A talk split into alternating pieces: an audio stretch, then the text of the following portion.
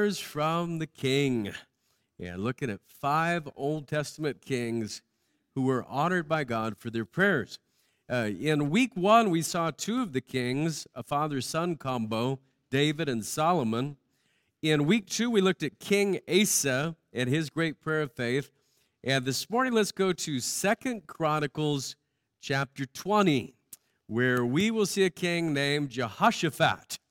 And so I want you to go to Second Chronicles 20. Brother Scott mentioned that two weeks from today is our Labor Day breakfast. On Labor Day Sunday, we have special treat that day, uh, 9.30 out in the gymnasium out in that corner of the property. And we're asking all of our classes uh, to gather together for some fellowship on that day. And I hope that you'll join us. Uh, it is important for us to know and support each other through fellowship. Fellowship isn't the meal part, fellowship is the knowing and supporting each other part. And so I hope that you will get to come for that.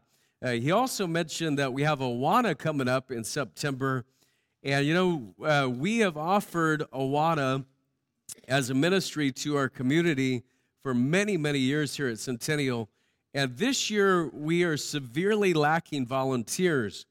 And, uh, and so next Sunday, right after the service, uh, if you have any interest in helping to volunteer from September through April uh, on uh, some of those Wednesday nights, and, and there's a few of them that are off, but most of the Wednesday nights from September to April, uh, helping boys and girls to learn Scripture that would be the foundation of their lives for years to come then I hope you'll do that. I, I think in American Christianity, we have reached a crisis point with ministry involvement uh, from people who go to church. Then it's, it's interesting. We readily uh, volunteer for kids' sports leagues and for community organizations, but we don't see as much involvement in church. It's almost like that commitment is just huge.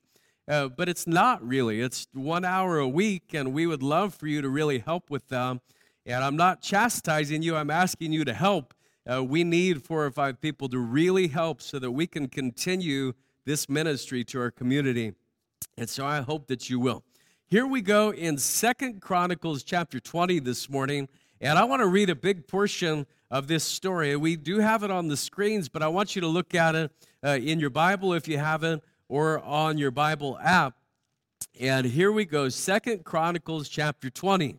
It came to pass after this also that the children of Moab and the children of Ammon, and with them other besides the Ammonites, came against Jehoshaphat to battle. Then there came some that told Jehoshaphat, saying, There cometh a great multitude against thee from beyond the sea on this side Syria. And behold, they be in Hazazon Tamar, which is Engedi. And Jehoshaphat feared and set himself to seek the Lord and proclaimed a fast throughout all Judah. And Judah gathered themselves together to ask help of the Lord. Even out of all of the cities of Judah, they came to seek the Lord. And Jehoshaphat stood in the congregation of Judah and Jerusalem in the house of the Lord before the new court and said, O Lord God of our fathers, art not thou God in heaven? And rulest not thou over all the kingdoms of the heathen?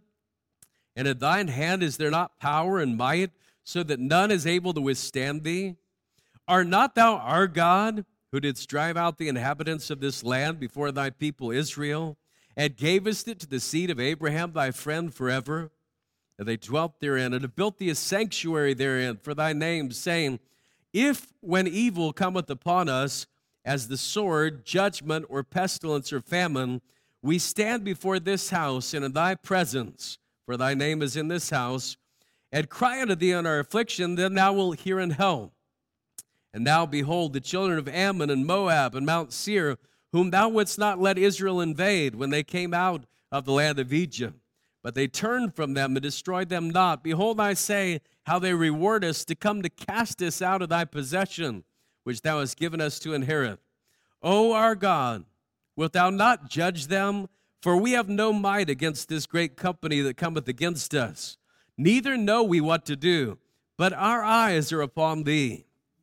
And all Judah stood before the Lord with their little ones, their wives, and their children. Then upon Jehaziel, the son of Zechariah, the son of Benaiah, the son of Jeiel, the son of Mattaniah, a Levite of the sons of Asaph, came the Spirit of the Lord in the midst of the congregation. And he said, Hearken ye all Judah and the inhabitants of Jerusalem, and thou King Jehoshaphat, thus saith the Lord unto you, Be not afraid nor dismayed by reason of this great multitude, for the battle is not yours, but God's. Tomorrow go ye down against them. Behold, they come up by the cliff of Ziz, and ye shall find them at the end of the brook before the wilderness of Jeruel. Ye shall not need to fight in this battle. Set yourselves, stand ye still, and see the salvation of the Lord with you. O Judah and Jerusalem, fear not, nor be dismayed. Tomorrow go out against them, for the Lord will be with you. And Jehoshaphat bowed his head with his face to the ground, and all Judah and the inhabitants of Jerusalem fell before the Lord, worshiping the Lord. And the Levites of the children of the Kohathites and of the children of the Korahites stood up to praise the Lord God of Israel with a loud voice on high. Say, Pastor, well, why do you read the whole passage? Well, because we need the whole story today. I'm telling you, when, when people uh, think of, of the word worship, they often think of a church service once a week. Or maybe they just think of the singing part of the church service once a week. But worship is a whole lot more than that. Worship is showing God that we value Him at the highest place in our lives, regardless of the circumstances. And it isn't assigned to a certain day or a certain time of the week. Uh, it isn't about a suggested format. A heart of worship is a heart that is at one with God's purposes, anytime, any place, any situation. And most people fail to understand what Jehoshaphat knew. Worship is the answer to crisis. That's what we're going to talk about today. Worship is the answer to crisis. Here the Moabites and Ammonites showed up to fight. And instead of panicking, Jehoshaphat worshiped. Now, most things uh, have one opposite, right? Uh, let's let me shout out a few. You see if you guys can give me the opposite. All right, I'll start easy. The opposite of day, truth, a lie. Okay, boy, man, you guys are a lot smarter than some people, aren't you? Um, strength, friend, enemy, foe, okay? Uh, we could do all sorts of different ones, and you guys give me the one word answer. You guys are so smart. You got it figured out. I, I like this. But worship is unique. Now, in the dictionary, you can find some words that are called antonyms or opposites for worship, uh, like dishonor or disrespect or disregard. But you know, there are some practical opposites of worship that we should think about as we get into Jehoshaphat's prayer this morning. Because worship is the opposite of at least three or four things. Uh, worship is the opposite of worry. If you're bowing your heart before God, you won't be spending any time fretting. Worship is also the opposite of idolatry. If you're bowing your heart before God, you won't be bowing it to anything else. Worship is the opposite of self reliance. If you're leaning fully on God, you won't be leaning on your own understanding or strength. And so, worship has a lot of practical opposites, which makes it uh, really the perfect answer to crisis. That's what we see in the life and prayer of King Jehoshaphat. So, we're going to go through this prayer this morning, and then we'll bring in some verses at the end of the passage as well. And I hope you will join me. The notes are provided in your bulletin or on the YouVersion app, and there's a kids bulletin today as well. Here we go. Let's start by talking about they came to seek the Lord. They came to seek the Lord. I want you to look again with me at verse number three. And if you like to underline words in your Bible, there are some phrases and words that really stand out here. Look at this. And Jehoshaphat feared. Okay, so he had a natural human emotion. Jehoshaphat feared. and set himself to seek the Lord and proclaimed a fast throughout all Judah. And Judah gathered themselves together to ask help of the Lord. Even out of all the cities of Judah, they came to seek the Lord. That's the first thing we're looking at this morning. They came to seek the Lord. When Judah was invaded, the, the king's fear drove him to pursue God even more than he had before. Now, here's the thing about fear if you're not seeking God when fear comes, you won't seek God even more when fear comes. Okay, you already have to be seeking God. If you read the backstory on his life up to this point, you find that Jehoshaphat had maintained a heart for God since his father Asa's death. In fact, you look back to chapter 17, I'll show you this in uh, Second Chronicles 17, verse number 3. And the Lord was with Jehoshaphat because he walked in the first ways of his father David and sought not unto Baalim, but sought to the Lord God of his father. And uh, verse 6 says, His heart was lifted up in the ways of the Lord. So Jehoshaphat already had a heart for God. But when the land was invaded, when crisis came, he stepped up his worship even more. Fear didn't drive him to despair or worry, it drove him to his knees. I like that. I like that because I need that.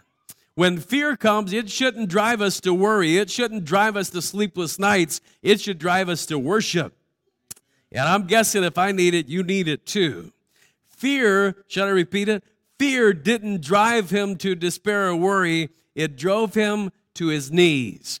And he proclaimed a national fast. Now, national fasts are not something that the current generation is used to. Uh, maybe you don't know that in 1863, during the middle of our greatest national crisis, the Civil War, Abraham Lincoln signed Proclamation 97 appointing a national day of fasting, humiliation, and prayer. But this wasn't out of the ordinary. In fact, Lincoln had done it before as president with Proclamation 85. Uh, our first president, George Washington, proclaimed a similar day when he was general of the Continental Army in May of 1779.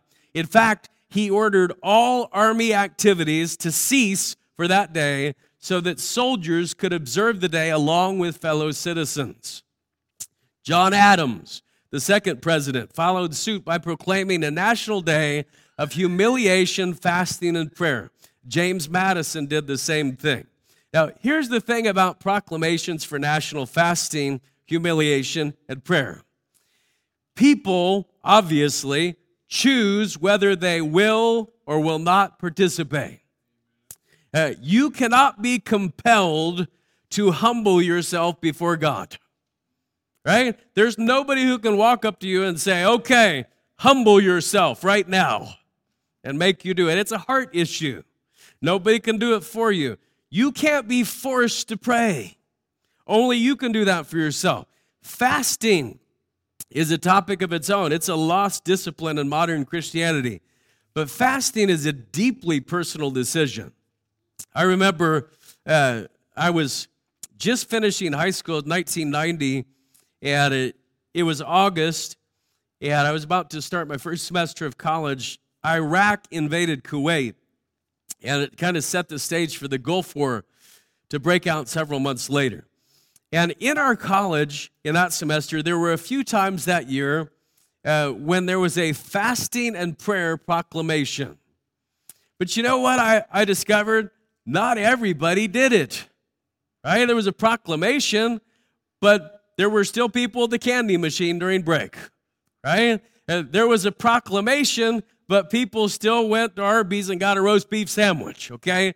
Yeah, not everybody did it. Fasting and prayer have to be chosen by each individual. Now, if you look down at verse number four, again, in chapter 20, you see that the people followed the king's act of worship. they gathered themselves together to ask help of the Lord. Even out of all the cities of Judah, they came to seek the Lord. Now, this is fascinating because they freely sought the Lord on their own. And after Jehoshaphat's prayer at verse 13, they stood before the Lord with their entire family, personally, consciously deciding to worship. If there's ever been a time when we need to seek the Lord, it's right now. Uh, God's people, though, we don't need to wait for a national proclamation before we commit ourselves to humility, fasting, and prayer. The truth is, we may never again get a national proclamation for it. Okay, we may never have another one. Christianity may be the minority from here on out in the United States of America, but we don't need to wait for a statewide or church wide proclamation. We need to pray and fast and humble our hearts before the mighty God who controls outcomes. I love the details of Jehoshaphat's prayer. Uh, we read it just a minute ago, but if you go through this, uh, you could compare this to the model of Solomon's temple dedication prayer. That's in Second Kings chapter 8. And uh, then it's listed again here in Second Chronicles. It, it follows that pattern. That prayer was given a hundred years before. And now Jehoshaphat prays. It says, God, you're our God, right? We, we come to you in this dwelling place. And then he says, if when evil comes against us, and if the sword comes, and if the judgments come, uh, hear us, help us. That's what Solomon had prayed. And so they were willing to seek the Lord. Now, I want you to look down to verses 12 and 13 again. And let's look at this second part of the message today. But our eyes are upon thee. Our eyes are upon thee. Look what he says in verse 12. O our God, wilt thou not judge them? For we have no might against this great company that cometh against us. Neither know we what to do, but our eyes are upon thee. And so, after reminding God of his covenant with the Israelites, the king authentically stated the truth of their predicament. And I guarantee you, this is the same truth for every predicament you've ever been in or will be in. Uh, the predicament really comes down to this we have no might against this great company, neither know we what to do. Right? That's the predicament. But the answer is, our eyes are upon thee. Uh, listen, if you're the person who always knows what to do, that signals you not having a humble heart of worship. Right? Because the people of faith in Scripture, you know what we find out they had in common? They didn't know what to do. Right? They didn't know what to do. They said, God, we rest on you.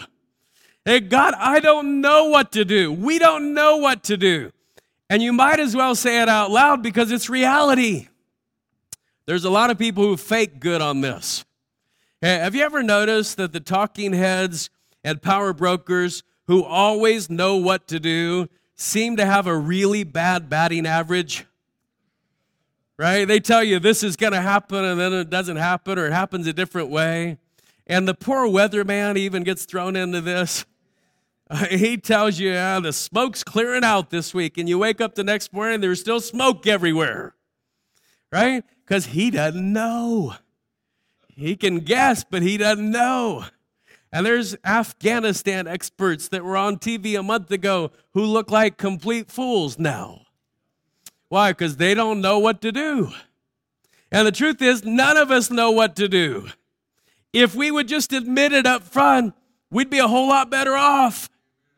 And they're wrong a whole lot more than they are right. And I mean, they sound so confident in their ideas and their predictions. And I guess people like that assurance. I suppose that's a thing. But when everything that they say is a fraud, then liking their assurance doesn't matter at all. And it comes down to this there is no person with the knowledge and strength to lead without God. You can't lead your family without God. You can't lead your business without God. You can't lead yourself without God. You can't lead the neighborhood association of dog walkers without God, much less a city, state, or nation without God. And when you figure out what Jehoshaphat knew, you'll realize that spiritual leading is really spiritual leaning. Says God, we, we have no might. We don't know what to do. Our eyes are on you. Now, when you read that sentence, when you read those words, if a modern leader stood up and said this, can you imagine how he would be mocked? I mean, the modern leader stands up and says, You know what? We don't have any might. We don't know what to do. We're just going to rely on God for this one. Can you imagine what the New York Times would print? Especially if there were an R beside his name. Right? Can you imagine what would be said on talk radio and Twitter about the guy? And when you read the words, you might think, wow, Jehoshaphat, he's a weak leader. No certainty there, no assurance there. But he's exactly the kind of leader we need to be. And this is exactly the opportunity that God's looking for a heart of worship that leans completely on Him. Facing the reality that their might and knowledge won't make anything happen. And so leading is leaning. Spiritual leadership, in its most effective form, is simply spiritual leadership. And I'm pretty sure we just invented a new word. Uh, spiritual leadership. That's what we need. That's what dads need today. Spiritual leadership. That's what moms need. That's what business owners need. In, in my life, the times where I have relied on my own certainty and my own intellect have turned out to be colossal disasters. The times when I leaned on God have worked in a way where only He can get the credit. Right? Because everybody around knows, yeah, you didn't do this, God did this. You're not that smart. You're not that strong. God had to have done this. And only God can get the credit. And it's clear to everyone involved that He's the one leading and we're the ones leaning. And so, dad, mom, boss, you don't always have to know the answer, but you do have to know the one who does know the answer. And so Jehoshaphat said, God, we don't know what to do. Our eyes are on you. And to me, when I read that, it's so refreshing because it's so human. Uh, we don't know what to do. We're just trusting in you, God. And when you proclaim that faith toward God, He is ready to hear and answer prayer. And look what happens next in verse number 14. Jehaziel shows up. And we won't read his pedigree again because he had like seven different names that he came from. Uh, but he came in the Spirit of the Lord and uh, he said, Listen, uh, I want you to hearken and I want you to know that you don't have to be afraid. Look at the end of verse 15. For the battle is not yours, but God's. And that's the third part of our message. The battle is not yours. God answered the prayer of the king. He sent Jehaziel to deliver a message. They wouldn't need to fight this battle, they could sit this one out. God had their backs. They just needed to stand still and see the salvation of the Lord. Can you imagine if the coach showed up and said, Hey guys, you don't need to take the field for this one. There's nothing to fear. Just sit over in the bleachers and watch. But God, we, we can't just stand here. We got to do something. If we aren't busy, we won't feel like we've done our job. If we don't carry the burden ourselves, we're shirking our duty. If we don't try to handle it on our own, we'll look weak. Stop just for a second. Let me ask you a question. Why is it that we insist on taking the field when God has already promised the victory? Fear, doubt, pride. There are unknown outcomes and we want control of them. Well, why do we take on cares that God has already promised to carry? What stops us from kneeling in worship and watching God work? And I think sometimes it's because we have a misplaced sense of duty. We feel like that if we don't do it, it won't get done. But listen, friend, when we slip into if I don't do it, it won't get done mode, we often leave no room for the King of Glory to work. When we take charge of the battle, it becomes ours instead of God's. And it might show up in a lot of different ways. It might look like you becoming a workaholic. It might show up in you falling to temptation. It might show up in you struggling with addiction or dealing with depression or living a life of miserable chaos, jumping from one emergency to the next. When you have a battle is mine, not God's attitude, you will feel the weight of the world on your shoulders. Yeah, how do you know? I've been there. And here's the thing if you feel the pressure to carry everything yourself, you'll also feel the pressure to personally take the blame when there's a defeat or failure. And could we just review? If you carry everything yourself, you are headed toward disaster. Right? If you carry everything yourself, you're headed toward complete failure. There's gonna be blame. And if you try to carry it all yourself and you're a parent, you'll blame yourself for your kids' bad choices. If you're a pastor, you'll blame yourself when people choose to leave the church. If you're a friend, you'll blame yourself when your friend chooses against God. And this is the negative side of, of the battle is mine, not God's type thinking. I want you to try something with me just for a second. you don't have to close your eyes. You can if you want, if it helps you focus. Sometimes it helps me focus. Right now, sitting there, I, I want you to think just for a second of the biggest struggle or pressure in your life. Now go ahead. It, it won't be tough because you think about it all the time, right? You know what it is. The moment I said the biggest struggle or pressure in your life, it jumped into your head. You know what it is. Now, on purpose, would you do this? Take yourself off the battlefield.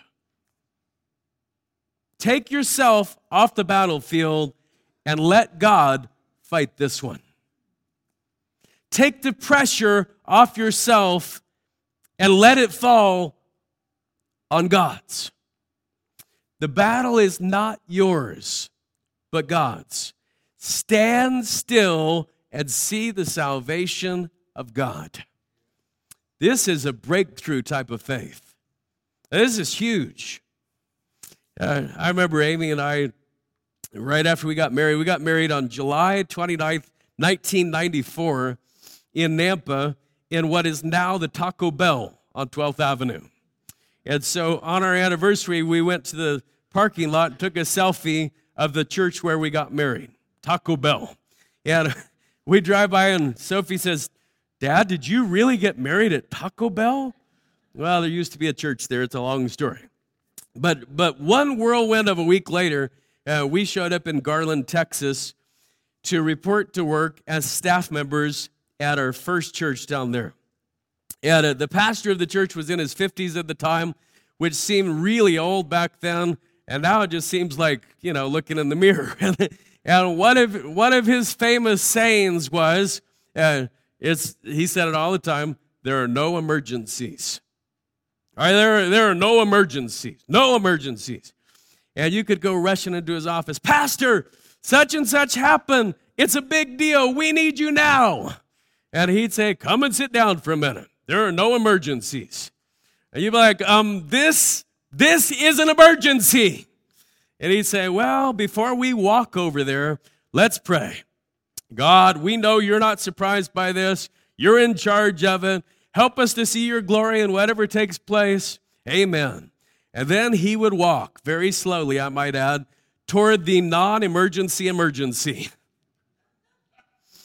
They just kind of, you know.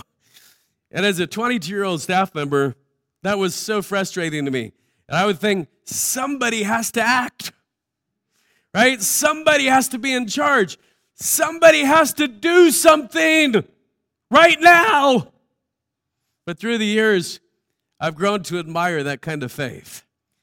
See, there was somebody in charge, somebody bigger than you or I, somebody who could fight the battle much better than any of us could, somebody who had more wisdom to give than we could ever gain. He had a, somebody who knew all the reasons and the motives for everything that was taking place. And could I ask you something? Would you be willing to quit fighting every battle on your own and let God fight for you? Or are you going to insist on making your life a battle of my battle, not God's battle, struggle? I love Jehoshaphat's reaction to the prophet's words. The prophet came in and said, Hey, just so you guys all know, I know you guys are worshiping and there's a crisis and everything, but God heard uh, the battle is yours, not God. Stand still, see the salvation of the Lord. You don't need to fight this battle. But if you want to watch, here's where you go. And he told them exactly go, go down there and uh, go by the cliff of Ziz tomorrow and you're going to see what God does. And at verse 18, Jehoshaphat, uh, I love his reaction. He bowed his head with his face to the ground. By the way, that is the actual biblical meaning of worship. That's what worship is it is to bow your head with your face to the ground toward God. All Judah and inhabitants of Jerusalem fell before the Lord, worshiping the Lord. Now that leads us to this last part believe in the Lord your God. Believe in the Lord your God. So you follow this through verse 20. They got up early the next morning and and uh, stands up and I love what he said Hear me, O Judah, ye inhabitants of Jerusalem, believe in the Lord your God. So shall you be established. Believe his prophets, so shall you prosper. And when he had consulted with the people, look at this, they're going out to battle. He consulted with the people and he appointed singers to lead the way. So Jehoshaphat led the way in this season of, of worship and praise. In fact, he had the choir moved to the front of the army. Right? Okay, choir out front, uh, swords in the back, shields in the back, choir out front. And here's what we're going to do we're going to go into battle today singing about the beauty of God's holiness. And they went, Oh, hail the power of Jesus' name, let angels prostrate fall. And they're going into battle singing hymns. Can you imagine this? Like, do you not want to see the replay when you get to heaven? Eh, here they walk into battle by the cliff of Ziz, and they're praising God for his mercy and I'm sure the enemy across the way thought that they had lost their minds. Can you just imagine? You are in the greatest struggle of your life, and as you walk into the circumstance, you're singing to God and praising Him for His eternal mercy. It's unheard of. Who does this? Only someone with eyes of faith that look toward the eternal, not the immediate. And so here's the choir singing God's majesty. And they got an incredible view as God turned the armies of their enemies into a chaotic mess. The closer that they marched toward the watchtower in the wilderness, the more dead enemy soldiers they saw. And God took the entire enemy army out before they even arrived on the scene. Now, there was so much spoil of war that it took them three days to carry it all away. So let's refresh our memories. When they heard the enemy was coming, they humbled themselves in worship, fasting, and prayer. Uh, when they were assured the battle belonged to God, they bowed their faces to the ground in worship. And now, when the battle was over, it says that they worshiped again in the valley of Berachah. Yeah, this is verse 26 and 27. They worshiped again in the valley of Berachah. Now, you know, this is the only place in Scripture that this location is mentioned. The place is still there today. It's actually called Wadi Barakut now. It's, it's west of Tekoa uh, on the road between Hebron and Jerusalem. And the valley of Berachah was the place where they worshiped God.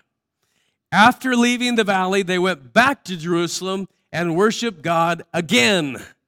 Are you beginning to see a pattern here? Worship when you're afraid. Worship when you're facing a battle. Worship because the battle's not yours but God's. Worship after God fights for you. Worship when there's no more enemy in sight. And we finish this morning here in the valley of Baraka, which we find in verse 26 means the valley of blessings. The church where we hold our trainings in Brazzaville in the Congo is called L'Eglise Baraka. It means blessing church. You know, there's only one way to get to the valley of Baraka or blessing in your life, and it is through worship. Worship is the vehicle that moves the heart of God. Worship is the vehicle that directs your heart away from worry and toward reliance on God. Worship will protect you from leaning on your own understanding. Worship will guard your heart from idolatry. If you want to really freak out the enemies of God, just constantly worship Him. You see in verse number 29 that the enemies, uh, they were alarmed when they heard the Lord fought against the enemies of Israel. And then the realm of Jehoshaphat was quiet. Now, I hope that you won't leave today under the pressure to fight your own battles this week. The battle's not yours. It's God's. If you insist on carrying your own burdens, you're missing out on God's marvelous works. And, and Christian, sit this battle out. Stand still and see the salvation of the Lord. Spend your time worshiping God, and it'll change your perspective on everything. The valley of Berachah means worshiping God for everything. If you're happy, worship. If you're sad, worship. If you're healthy, worship. If you're sick, worship. If you live in Idaho, worship. If you live in Afghanistan, worship. If you have a vaccine, worship. If you don't have a vaccine, worship. If you have everything you want, worship. If you don't have anything you want, worship. If people like you, worship. If people don't like you, worship. If you watch the news, worship. If you never watch the news, worship. Paul said it this way In everything, give thanks. For this is the will of God in Christ Jesus concerning you. This is God's will for your life. God wants to fight the battle for you. And worship is the answer to crisis. It's also the only way to the Valley of Berachah. When you get when you get there to the Valley of Berachah, you will know for certain that it is only because of God. You can't get there on your own. You can only get there by worshiping God. And so, as we close this service out today, let's take a moment to worship together. God, we bow our hearts before you today. And we proclaim that you are the mighty God the everlasting Father, the beginning and the end, the Redeemer of our souls. And we worship you. And as we think of the everlasting glory that you bring, our problems, our circumstances, the situations of this life quickly fade away Because when we worship you, it reminds us that the battle is not ours, it's yours. That the burdens that we insist on carrying can be cast on you. That the cares that weight us down can be laid at your feet. And I pray this week that as we face difficulties, we would worship. As we go through times of joy, that we'd worship in whatever situation we're in. Would you allow us to worship you and to bow our hearts before you? We ask these things in Jesus' name. Amen.